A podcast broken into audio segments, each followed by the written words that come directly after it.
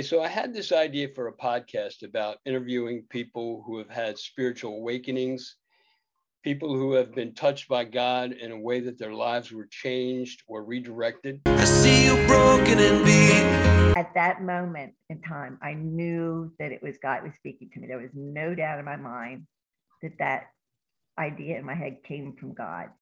and it was like he grabbed my heart right then and there like i my tears like i'd never had before just ran out of me And I'm super grateful that I get to know him. Open your heart and spend less time in your head.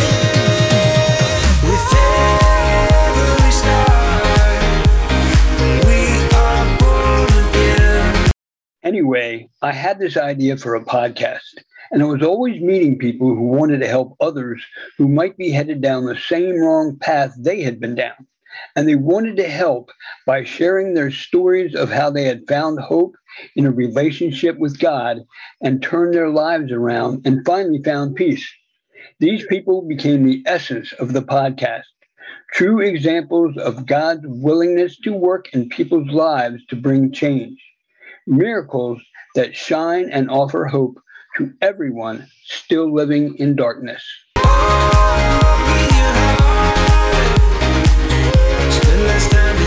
It's like joy, comfort, peace, um, like being stable, like you know that you're gonna be good. Now that God's working his will in my life, like I'm gonna have something to do. Like I'm gonna be productive. I'm gonna be doing things with my life and like making people proud.